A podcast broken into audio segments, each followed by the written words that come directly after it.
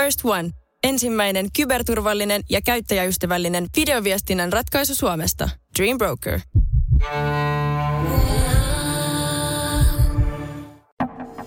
Jos mä olisin sarjamurhaaja ja tappasin pelkästään prostituoituja. Ja sä hautaisit ne sun takapihalle. Niin, ja sit se olisi mun huoropuutarha. Moi, me ollaan Pauliina ja Justiina ja jotain huoropuutarha. Moi.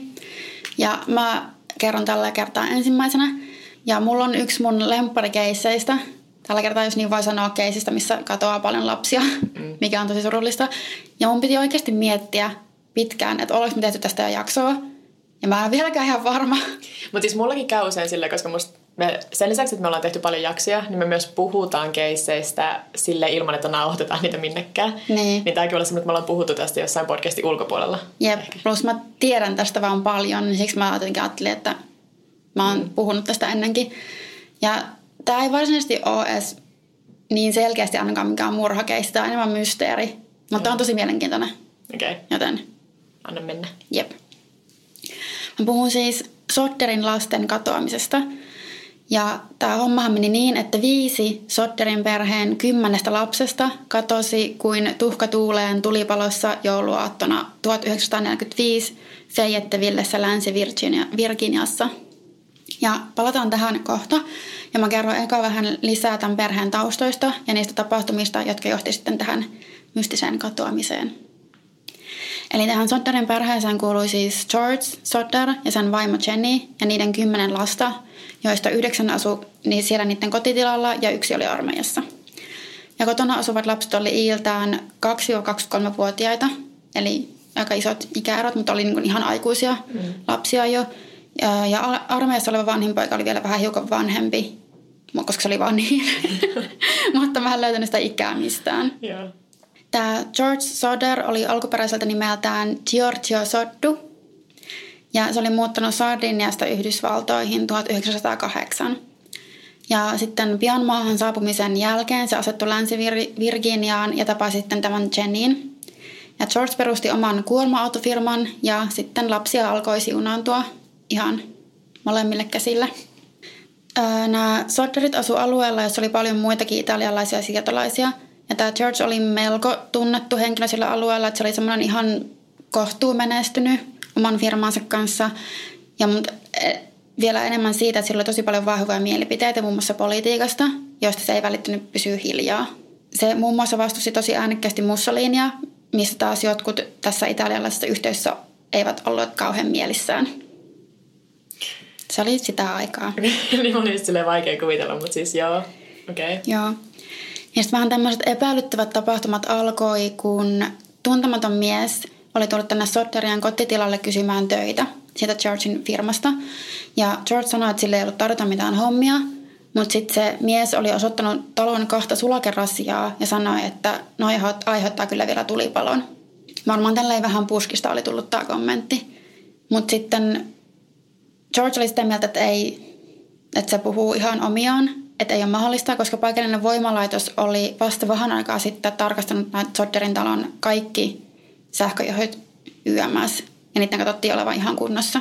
Sitten tästä tapauksesta muutama viikko myöhemmin vakuutusmyyjä tuli niiden ovella ja yritti kaupitella Georgeille ja sen perheelle henkivakuutusta, siis näille la, niin kuin la, lapsille. Ja George kieltäytyi. Ja tämä myyjämies ei ottanut sitä sitten kauhean hyvällä, vaan alkoi raivoamaan – että perheen talo tulee palamaan poroksi ja lapsille tulee käymään huonosti. Ah, okei, okay, creepy. Jep, ja tämä vakuutusmyyjä, vakuutusmyyjä mainitsi myös, että nämä asiat jo, johtuisi siitä, että George siis vastustaa niin äänekkäästi Mussolinia. Joten tämä vakuutusmyyjä ei näy hirveän hyvässä valossa no joo, ei tässä kyllä. keississä. Ja tämä oli mun käsityksen mukaan muutamaa kuukautta ennen tätä tulipaloa. Ja sitten tämän, tätä tulipaloa edeltävänä iltana, eli siis jouluaattona, George ja Jenny oli mennyt jo nukkumaan, samoin kuin niiden nuorimmainen lapsi, eli kaksivuotias Sylvia, sekä 23-vuotias John ja 16-vuotias George nuorempi. Ja heillä oli siis 5-vuotias Betty, 8-vuotias Jenny, myös nimeltään, 9-vuotias Louis, 12-vuotias Marta ja 14-vuotias Morris sekä niiden 17-vuotias isoisko Marion, joka oli vähän niin kuin vahtimassa näitä nuorempia sisaruksia. Mutta se ilmeisesti nukahti näistä ensimmäisenä ja se nukahti niin kuin sohvalle. Ja ne lapset oli tosiaan jäänyt herälle vielä leikkimään uusilla joululahjo- joululahjoillaan, mutta sitten oletettavasti puolen yön maissa koko perhe oli kuitenkin jo nukkumassa.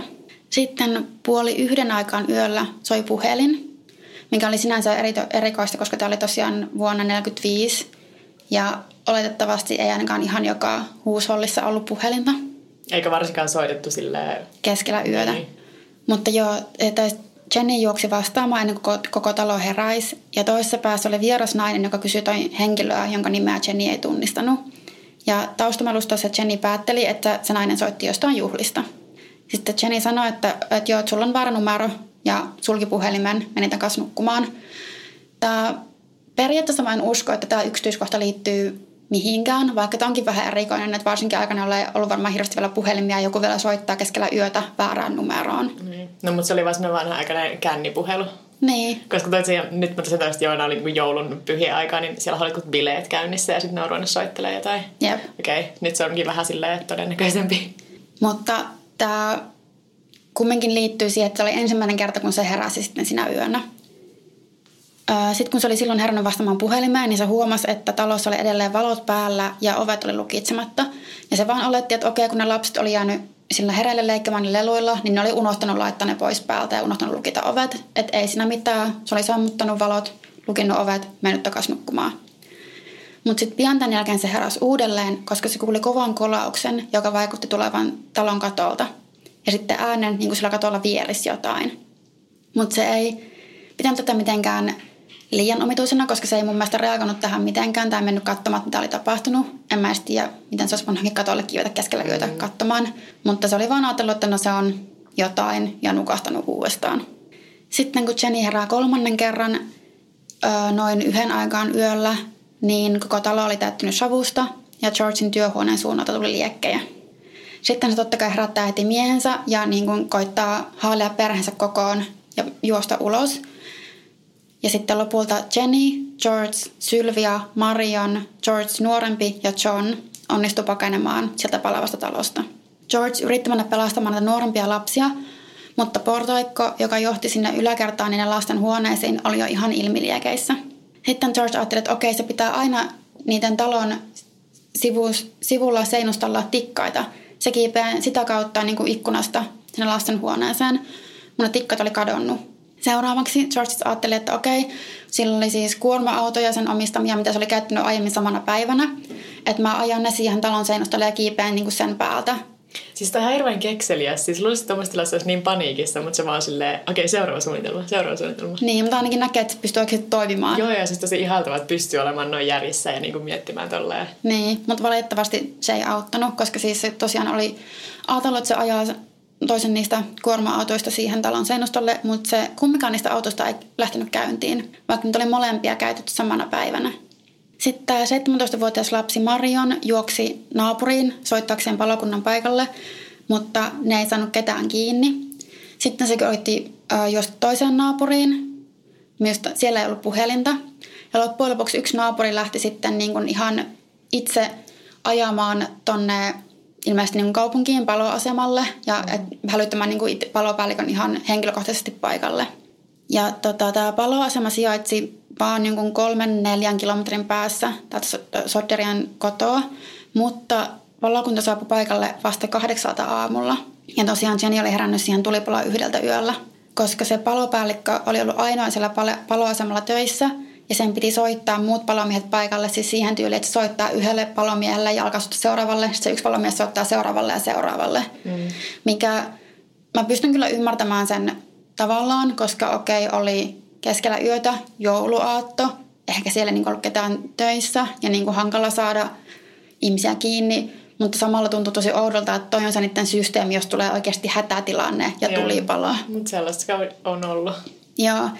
Ja se myös sanoi se palopäällikkö, että sen pitää hälyttää muita paikalle, koska se ei itse voi, mä en ole ihan varma, oliko se voi vai osaa ajaa sitä paloautoa. Joo. Mä en tiedä mitä, että miten, mikä olisi ollut siinä, mutta okei. En mäkään. Mä en löytänyt mitään tarkempaa tietoa, mutta mä ymmärrän sen, että ehkä vaikka se olisi pystynyt ajamaan sitä, niin ei se varmasti pysty niin kuin yksin sammuttamaan mm. mitään tulipaloa ja niin kuin operoimaan kaikkia, mitä sun pitää tehdä paloautolle ja niin kuin, että sä voit sammuttaa sen tulipalon. Mutta oli se silti jotenkin tosi outoa. Mutta kun me myöhemmin kuullaan, niin tämä palopäällikkö ei ollut ehkä ihan pätevimmästä päästä. Mm-hmm. Mutta joo, tämä Sotterien talo paloi ihan maan tasalle ja 45 minuutissa.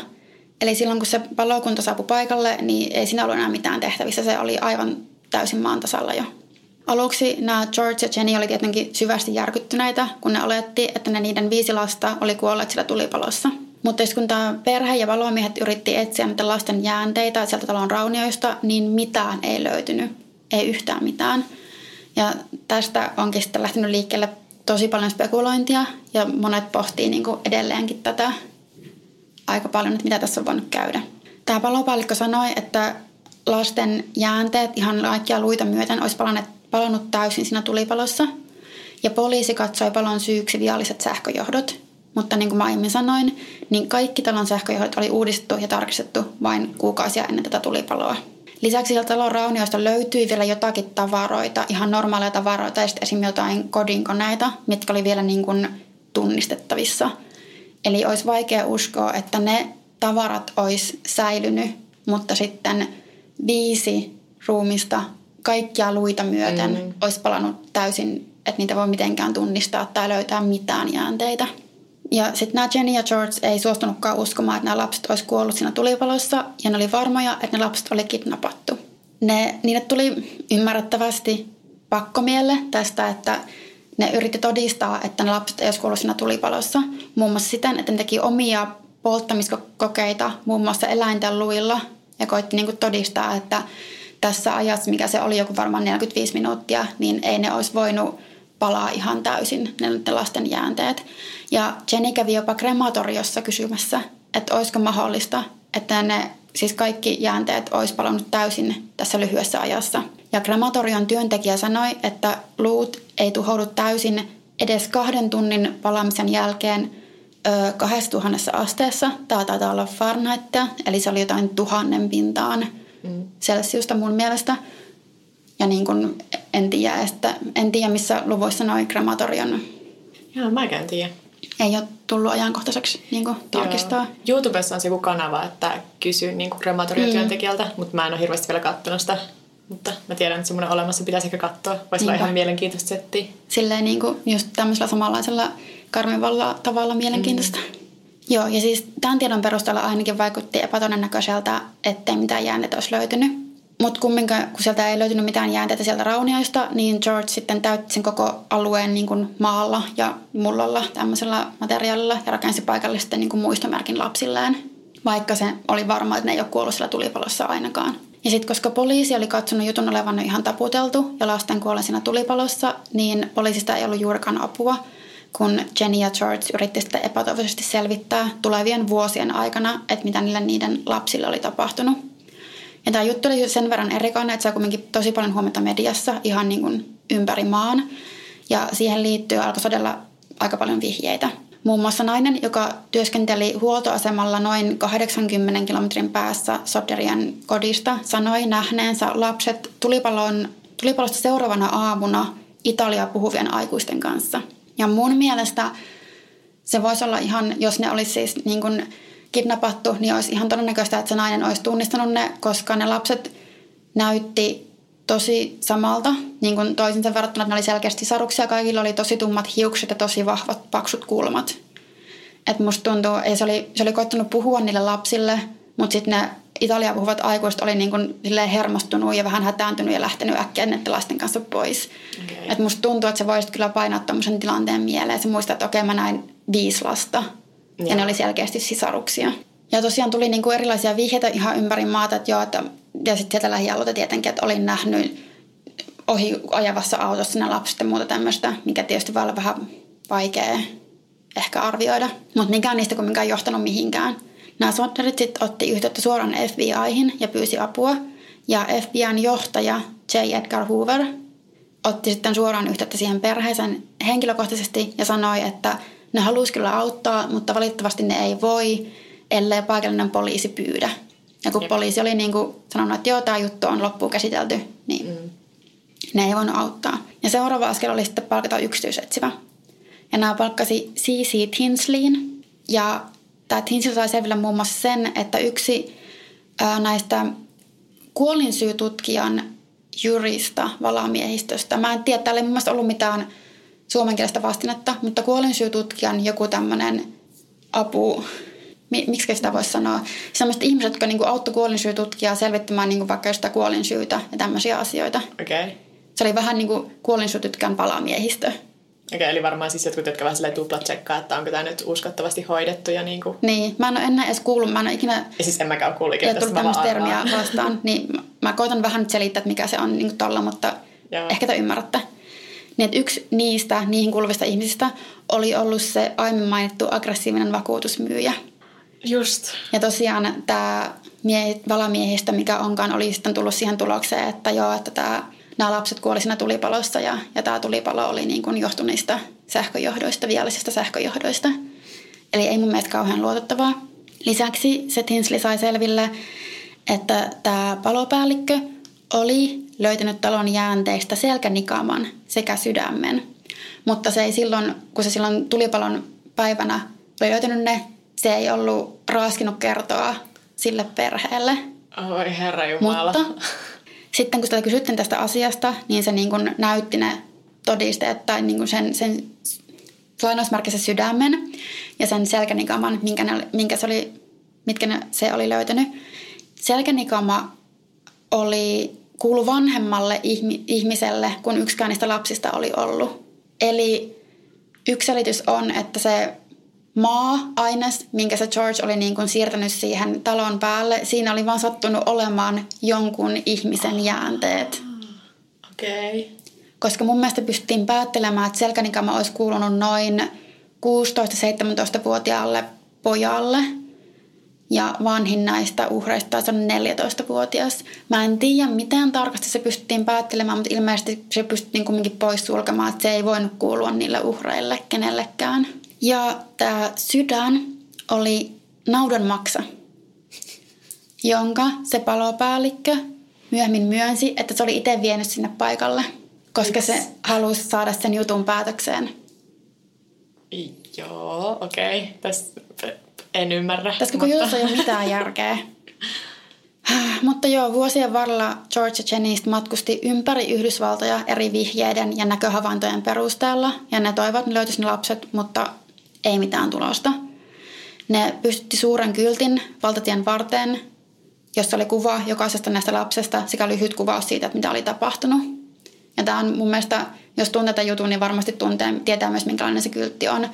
Ja se oli mun mielestä siihen asti, kun tämä Jenny Soder kuoli, niin se oli pystyssä, eli ihan 80-luvulle asti. Sitten vuonna 1968, eli 23 vuotta tämän tulipalon jälkeen, tapahtui jälleen yksi tosi outo käänne – Jenille osoitettu kirje saapui Sodderien kotiin. Ja siellä kirjekuoren sisällä oli kuva, semmoinen, siinä oli semmoinen 20 oleva nuori mies, jolla oli niin kuin vahvat tummat piirteet. Sen kuvan taakse oli kirjoitettu sanat uh, Louis Sodder, I love brother Frankie, Lil Boys ja sitten numerokirjan sarja, mikä oli A90132 tai 35. Siis siinä luki, että 32 or ja sitten Aha, niin 35. Okay. Eli tosi outoa. Ja se kirje oli saapunut Kentakista ja ne Sodderit oli yhtä mieltä siitä, että se kuvassa oleva nuori mies muistuttaa paljon tätä luita, mutta ne ei voi olla varma, koska tosiaan se on 23 vuotta väliä ja niin kuin tuossa ajassa lapsi voi muuttua ulkonäöllisesti tosi paljonkin varmasti. Ne, mutta ne kumminkin totta kai halusi tarkastaa, että mikä on homman nimi. Ne palkkasi toisen yksityisetsivän ja lähetti sen Kentuckyin ja se mies ilmeisesti lähtikin sinne, mutta sen jälkeen siitä ei kuulunut enää mitään. Se hävisi. Yksi teoria on, että se mies olisi ollut vain huijari, joka halusi varastaa nämä Sodderien rahat mm. ja sitten häipyä. Osa on sitä mieltä, että ehkä tämä etsivä pääsi liian lähelle totuutta ja sitten se hiljennettiin tavalla tai toisella. Ää, mä jotenkin taipuisin uskomaan enemmän ehkä sitä, että se oli vain huijari, joka halusi rahat surevalta perheeltä. Niinpä, aika karua kyllä oikeasti. Mm. Ja tosiaan yksi teoria on se, että paikallinen italialainen mafia olisi napannut nämä lapset ja sytyttynyt sen tulipalon kostoksi näin Georgin Mussolinin vastaisista puheista. Ja moni on totta kai myös sitä mieltä, että lapset vaan kuoli tulipalossa ja mun mielestä nykyään on tehty uusiakin tutkimuksia siitä, että olisiko ne kaikki jäänteet voinut tuhoutua siinä tulipalossa niin lyhyessä ajassa. Ja on tultu siihen tulokseen, että joo, mutta ainakin yksi henkilö, joka on tehnyt tämmöisen testin, niin sanoi, että tähän juttuun liittyy kuitenkin niin monia outoja yksityiskohtia, että jos tulee vielä uusia todisteita ilmi, niin se voi ihan hyvin uskoa, että ne lapset olisi myös voitu kidnapata. Koska tähän tosiaan, tässä ei ole pelkästään tulipalo ja that's it, vaan tässä on niin paljon kaikkea. Ja mä oon vahvasti sitä mieltä, että vaikka ne lapset olisikin kuollut siinä tulipalossa, niin joku kumminkin sytytti sen. Että se ei ollut mikään vahinko tai onnettomuus. Että joku, joku, jonkun on täytynyt sytyttää se tulipalo jollakin tavalla. Ja, ja ne tikkaatkin oli hävinnyt. Niin. Mikä voisi viitata siis tuhopolttoon ja sitten niinku myös vielä semmoisen ilkitekoon, niinku, että niin. vaikeuttaa pakenemista. Jep. Ja ne autot ei lähtenyt käyntiin. Ja, mm. että selkeästi on niin koettu sabotoida sitä, että niitä lapsia ei voi ainakaan, tai että ei voi niin helposti pelastaa mm. jotakuta sitten palavasta talosta. No sitten on tietysti se kysymys, että jos mafia tai, tai kuka tahansa olisi napannut lapset, niin mitä niille tehtiin? Tapettiinko ne myöhemmin vai vangittiinko ne? Päätykö ne elämään uutta elämää jossain ihan muualla? Ja yksi kysymys oli, että jos ne lapset olisi hengissä, niin miksei ne olisi ottanut myöhemmin yhteyttä vanhempiinsa. Mutta mun mielestä ihan käypä teoria on se, että niitä olisi niin kuin, silloin kun ne kidnappattiin, niitä olisi uhkailtu, että jos te yritätte sanoa jollekin, mitä teillä on käynyt tai ottaa yhteyttä teidän vanhempiin, niin me tapetaan joko teidät tai sitten vanhemmat. Ja mun mielestä on valitettavastikin vähän niin kuin semmoinen, en mä tiedä voiko sanoa yleinen, mutta semmoinen tapa, että miten just lapsia, joita on vaikka niin kuin kidnappattu, niin miten niitä uhkaillaan, että jos sä koetat paeta tai jos sä kerrot jollekin, niin mä tapaan sun perheen. Että varsinkin Joo. pieniä lapsia voi varmasti niin kuin aivopestä tuommoiseen aika helposti. Ja siis on useita, tai useita ja useita, mutta niitä muutamia, joilla on ollut sille, että ne on ollut vuosikymmeniä vaikka tai useita vuosia kidnapattuna, niin osa niistä on sanonut, että joo, että sit musta tuntui paremmalle, että mä en menisi enää takaisin, että mä sitten keskeytän taas se mun perheen elämän, että ne on päässyt jo yli siitä ja sitten mä menen takaisin mun trauman kanssa ja sitten se vaan niin pahentaa tilannetta. Mm. Et meillä on kanssa ollut, hitsi kun mä nyt muista sen nimeä, mutta se jossa oli tosiaan kahdeksan vuotta ollut kidnapattuna nuori poika, niin se oli vaan itse ollut silleen, että en mä varmaan mene takaisin. Mutta sitten se kyllä lopulta meni, mutta mm. ei olisi mitenkään ennen kuulumatonta. Niin, ja että miten, niin kuin, tommonen, miten se vaikuttaa silleen sun ajattelutapaan ja aivoihin ja varsinkin osa niistä oli tosi nuoria lapsia, niin... Niin, eihän näillä nuorimmilla välttämättä ole edes hirveästi muistoja enää siitä. Tai no, no joo, ehkä on, mutta... On varmaan jotain, mutta riippuu siitä, että mitä niillä on käynyt, niin jos ne on siis ollut hengissä, niin mm. miten se on sitten jatkossa toiminut. Mutta tosiaan edelleenkään ei ole ihan täyttä varmuutta siitä, että mitä näille Sotterien lapsille tapahtui. Ja yksi, mitä mä jäin miettimään, oli just se, että silloin tulipalo yönä, kun se Jenny heräsi eka kertaa siihen puhelimen ääneen ja näki, että siellä on valot päällä ja ovet lukitsematta, niin oliko ne lapset enää silloin siellä talossa? Et periaatteessa ne olisi, jos ne olisi kidnappattu, niin ne olisi siinä vaiheessa voinut olla joku jo vienyt. Että ne ei ollut siellä talossa sitten enää ollenkaan. Niin, ja sitten yritti pelttää jälkensä sitä kidnappauksesta vaikka sillä, että tuho poltti sen talon alas tai jotakin. Niin. Tai sitten on tämmöinen oikein kunnon kosto, että kidnappaus ja poltan myös teidän mm, talon maan niin. tasalle. Mutta joka tapauksessa tosi traaginen juttu. Tota, mä, mä en tiedä, onko mä vaan hirveän tylsä, kun mä oon silleen, mutta sitten jos nykyään ollaan sitä mieltä, että ne olisi voinut palaa kokonaan ne ruumit, niin mä oon ehkä sitä mieltä, että se on todennäköisin. Vaikka se onkin vähän se tylsin. Mut. Niin, se voi olla. Ja mä en ole ihan varma vielä, mä oon lukenut niin, mä oon niin syvällä tässä kaniinikolossa, että mm. mä en tiedä mitä mä ajattelen, mutta sitä mieltä mä oon, että jos niin oli siinä tulipalossa, niin joku sytytti sen, että se ei ollut, niin. se ei Joo. ollut vahinko. Oliko muuta? Ei muuta. Tämä oli mysteeri, en tiedä onko tämä murhamysteeri, mutta mysteeri ainakin. Joo. Äh, mulla on kans äh, tosi kiinnostava tapaus tähän jaksoon ja just semmonen, että mä en oikein tiedä, miksi me ollaan vielä puhuttu tästä. Koska siis mä oon lukenut tästä joskus kauan ennen kuin me oltiin aloittaa podcastia ja mä olin twiitannutkin tästä, mutta sitten vissi unohtanut tämän hetkeksi ainakin.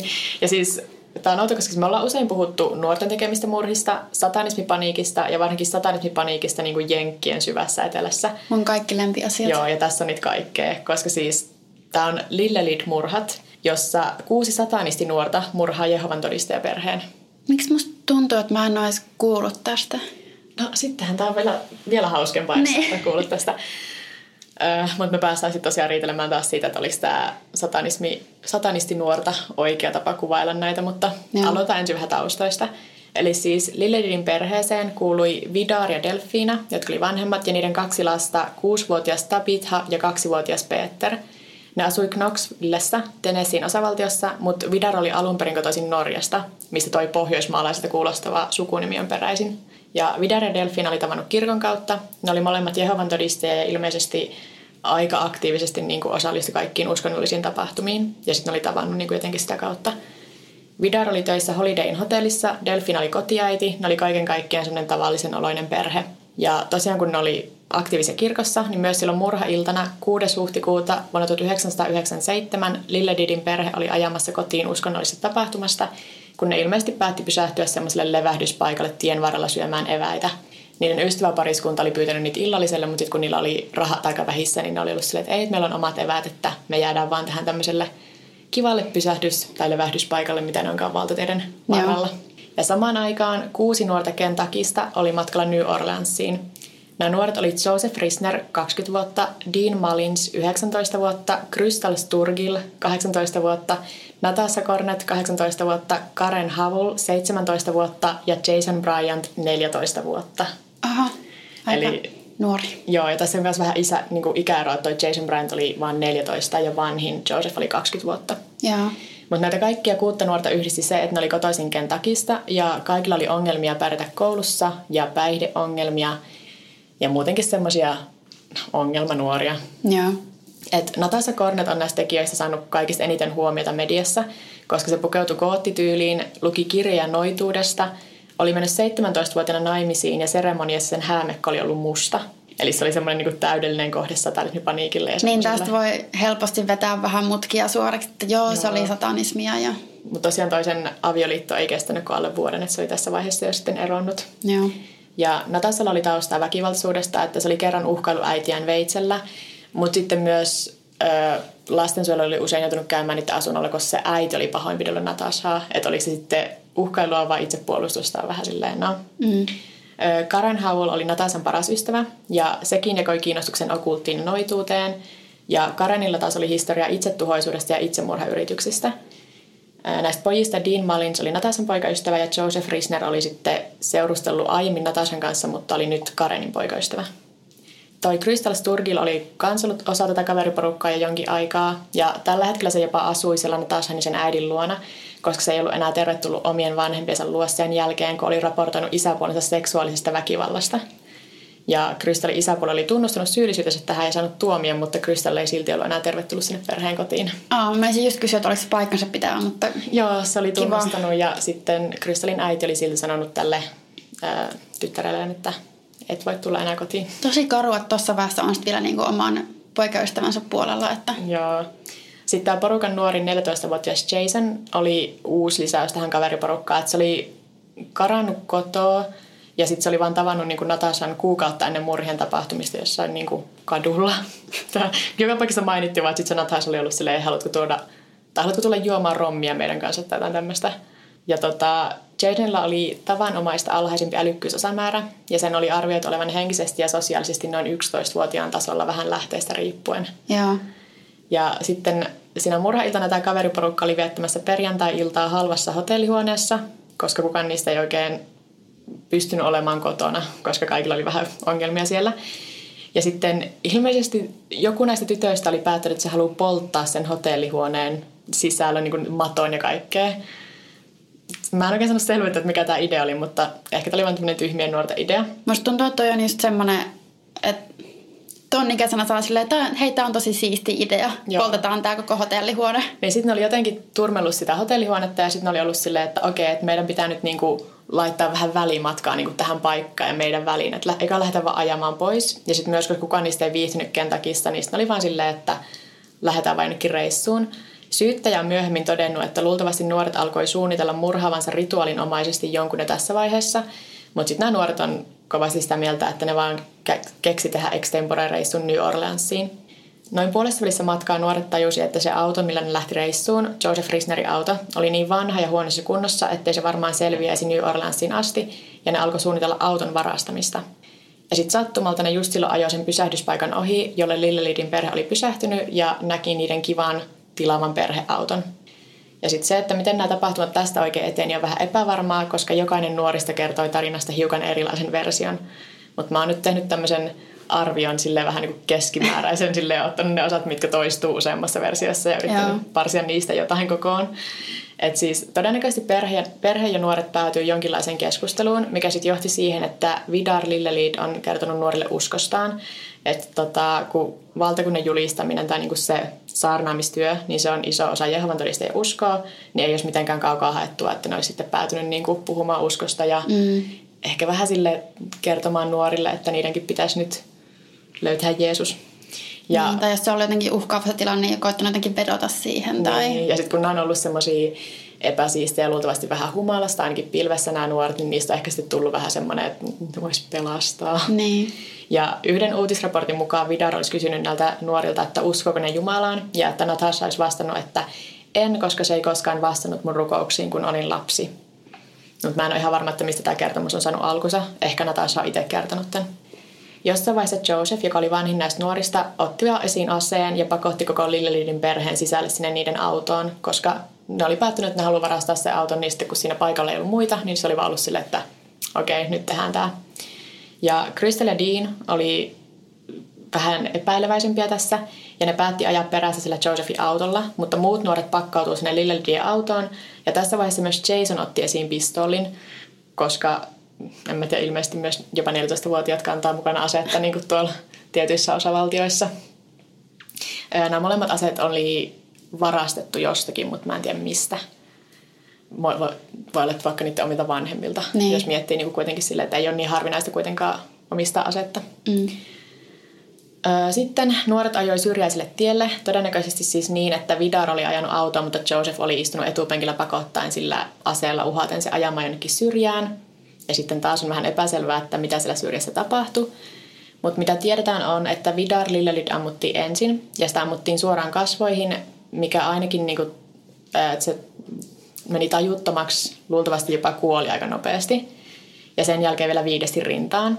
Seuraava uhri oli Delfina, jota oli ammuttu kahdeksan kertaa jalkoihin ja selkään. Yleisin versio tapahtumista on, että se, joka ampui kaikki perheenjäsenet, oli Jason, Jason Bryant, se 14-vuotias.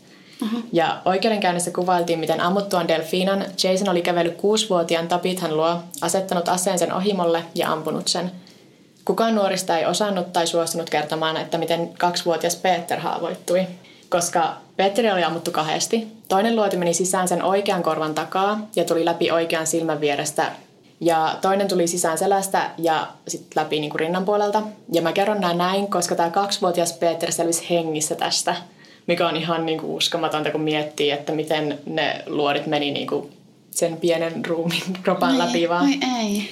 Mutta siis nämä nuoret toki luulivat, että Peterkin oli kuollut. Ja sitten ne asetti sekä Peterin että Tabithan ruumiit niiden vanhempien ruumiiden päälle, kiipesi perheen autoon ja ajoi pois paikalta. Ja pois paikalta ajaessaan ne ö, ajoi vielä niin kuin sitä Delfinan ruumiin päältä. Ruumiavauksessa oli arvioitu, että se oli vielä tässä vaiheessa hengissä se Delfina. Ne hylkäsi sen Josephin auton sinne paikalle, mutta otti rekisterikilvet mukaan. Ja nuorten suunnitelma oli ajaa Meksikoon, että ne pääsisi pois maasta. Ja jos mä olen tässä vaiheessa pakko sanoa, että muistatko, kun mä puhuin niistä Corpsewoodin kartanon murhista, mm. missä ne oli myös etelävaltioissa ja satanismi liittyi niihin. Tosin siinähän niiden uhrien uskottiin olleen satanisteja. Niin siinäkin ne nuoret oli murhien jälkeen silleen, että okei, paetaan Meksikoon. Mutta toki se on ehkä semmoinen klisee, että... Niin, jos ei se on niin kaukana niin, näinhän se kun ollaan Etelävaltiossa, niin ei se niin hirveän kaukana ole. Niin, ajattelin, että se on helppo lähteä ja kadota sitten. Jep. Mutta siis tosiaan nämä tapahtui eri osavaltioissa ja siinä välissä oli kuin 20 vuotta. että mä en usko, että nämä nuoret oli edes tietoisia välttämättä niin kuin Corpsewoodin surmista. Ja sitten tota, vähän sen jälkeen, kun ne nuoret aloitti niiden pakomatkan, niin poliisit saapuivat sinne murhapaikalle. Lähistöllä asunut mies oli soittanut poliisille kuultuaan lasten leikkiviä ääniä ja laukauksia – mikä ei vielä aiheuttanut poliisissa kovin suurta reaktioa, koska tämä oli vähän semmoista syrjäseutua, että aseet oli yleisiä, mutta sitten ehkä se lasten äänet tai muuten vaan, niin ne lähti kuitenkin tsekkaa, että mitä hän siellä oli menossa.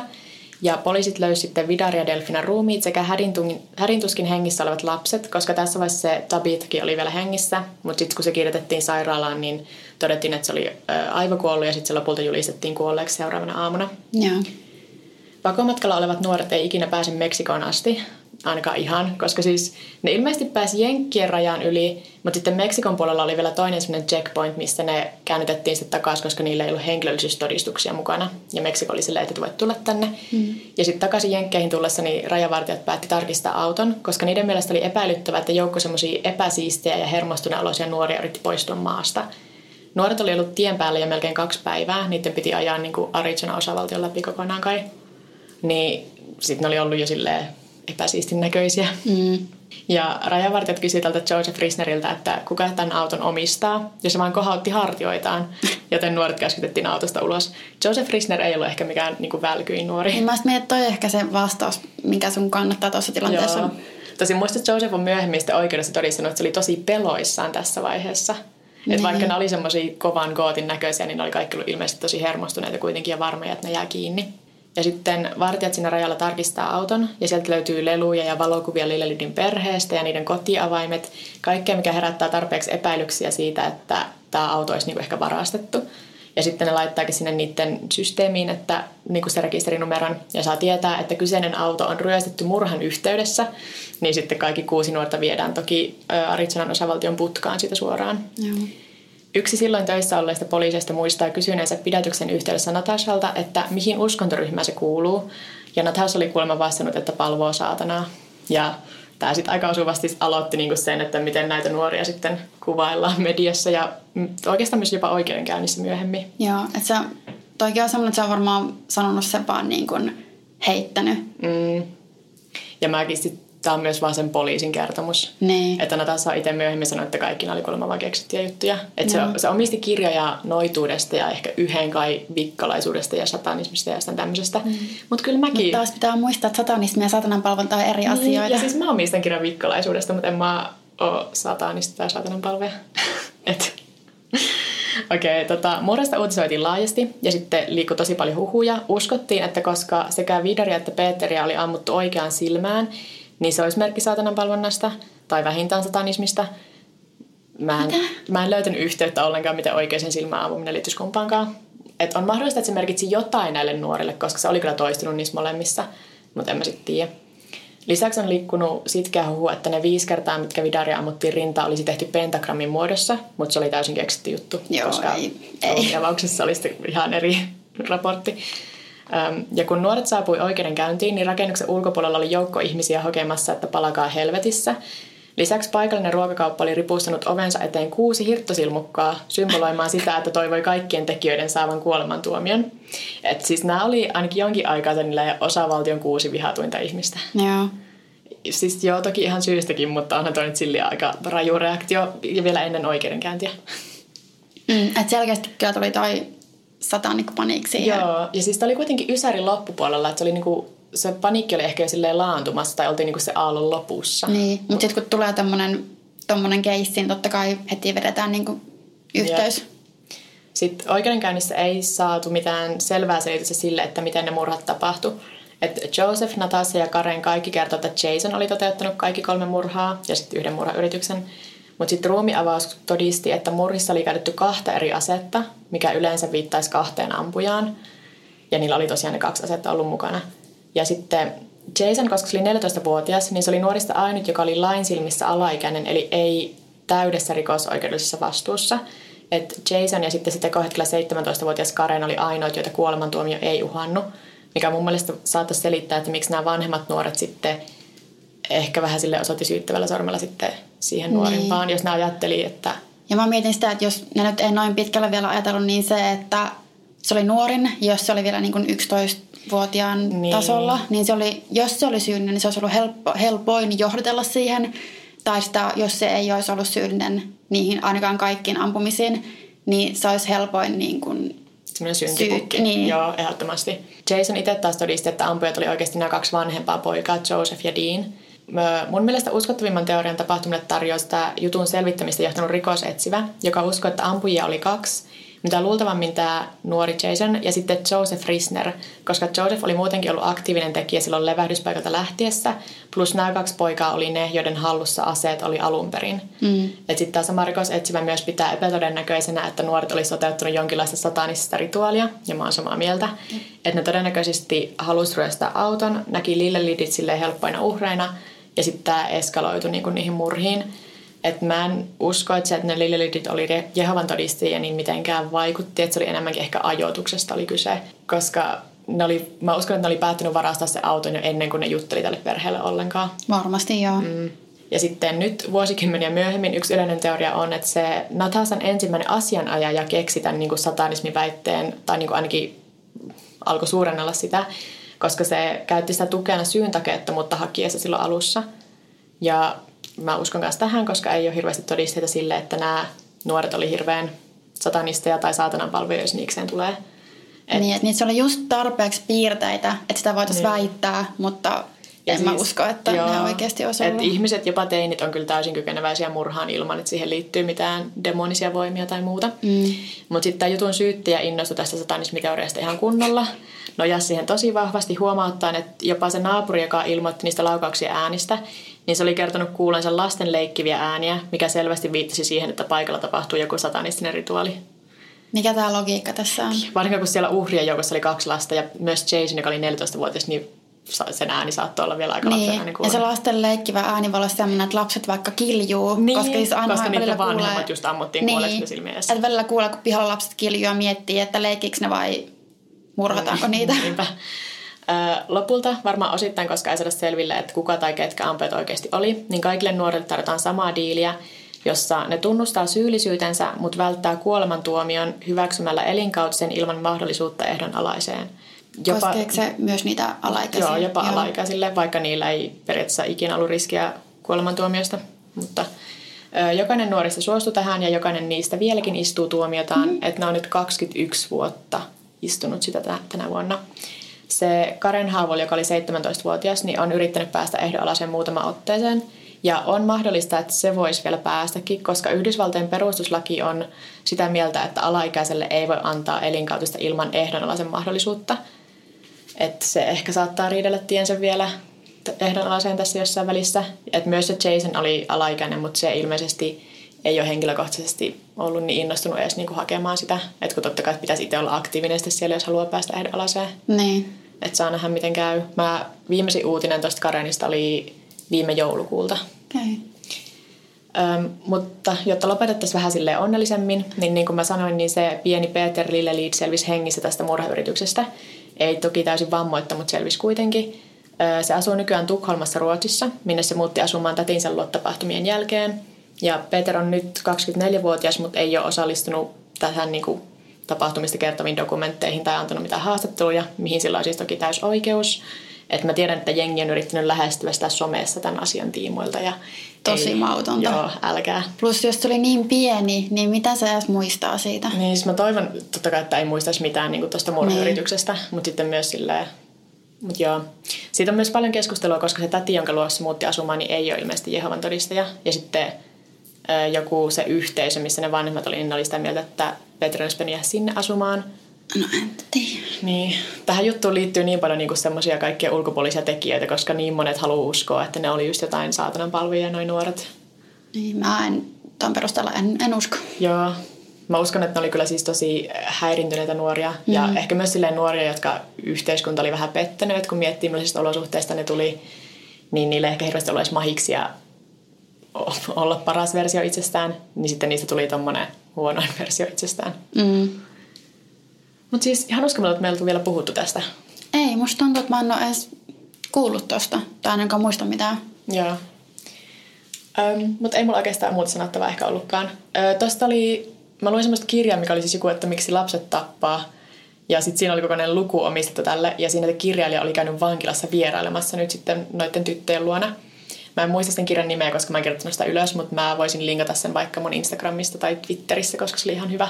Joo. Oliko ne mitä ne olisit sanonut siitä? Oliko se kysynyt jotain, että miksi teitte sen tai jotain? Joo, no siis tota, se toinen niistä oli Crystal, joka oli ilmeisesti istunut autossa koko sen murheen ajan, mutta se oli silti sitä mieltä, että mun kykenemättömyys tehdä jotain on syy, miksi ihmiset kuoli. Että se niin näkee kuitenkin itse syyllisenä, vaikka il- oli vain istunut ilmeisesti autossa. Joo. Ja sitten se Nathassa oli tota, sitä mieltä, että vaikka se näkee myös itsensä syyllisenä, niin se ei haluaisi olla vankilassa koko ikänsä sen takia. Tai se on sitä mieltä, että ne sai liian pitkät tuomiot siihen nähdä, että ne oli kuitenkin aika nuoria vielä. Niin, no varmasti itse on ainakin sitä mieltä. Niin. Tosin Natas on saanut tapon yrityksen syytteen myös vankilassa ollessaan nyt, kun se oli hyökännyt kanssavangin kimppuun, että mä en nyt tiedä siitä sitten. Niin. Joo, ähm, mutta meidän jakso on varmaan pikkuhiljaa tässä. Eiköhän se ole. Joo. Äh, meillä voi laittaa sähköpostia huoropuutarha.gmail.com tai sitten voi laittaa viestiä Twitterissä tai Instagramissa. Mä oon Pauliina Kiero. Ja mä oon at Vekepekoni. Ja sitten meidän podcastilla on myös oma Instagram, mikä on at huoropuutarha. Kiitos, että kuuntelit. Heippa! Heippa! First One. Kaikki viestintäsi yhdellä sovelluksella. Kyberturvallisesti ja käyttäjäystävällisesti. Dream Broker. Lainatarjous. Bonkis. Muuttohommi. Bonkis. Polvimaaha. Bonkis. Polttereissa. Bonkis. Leitsikaut. Bonkis. Autokaupoil. Bonkis. Hääyö. Bonkis. Kaikki uusi. S-pankis. Hae S-lainaa yksin tai yhdessä. Laske sopiva laina ja hae vaikka heti S-mobiilissa tai osoitteessa s-pankki.fi. S-pankki. Enemmän kuin täyden palvelun pankki.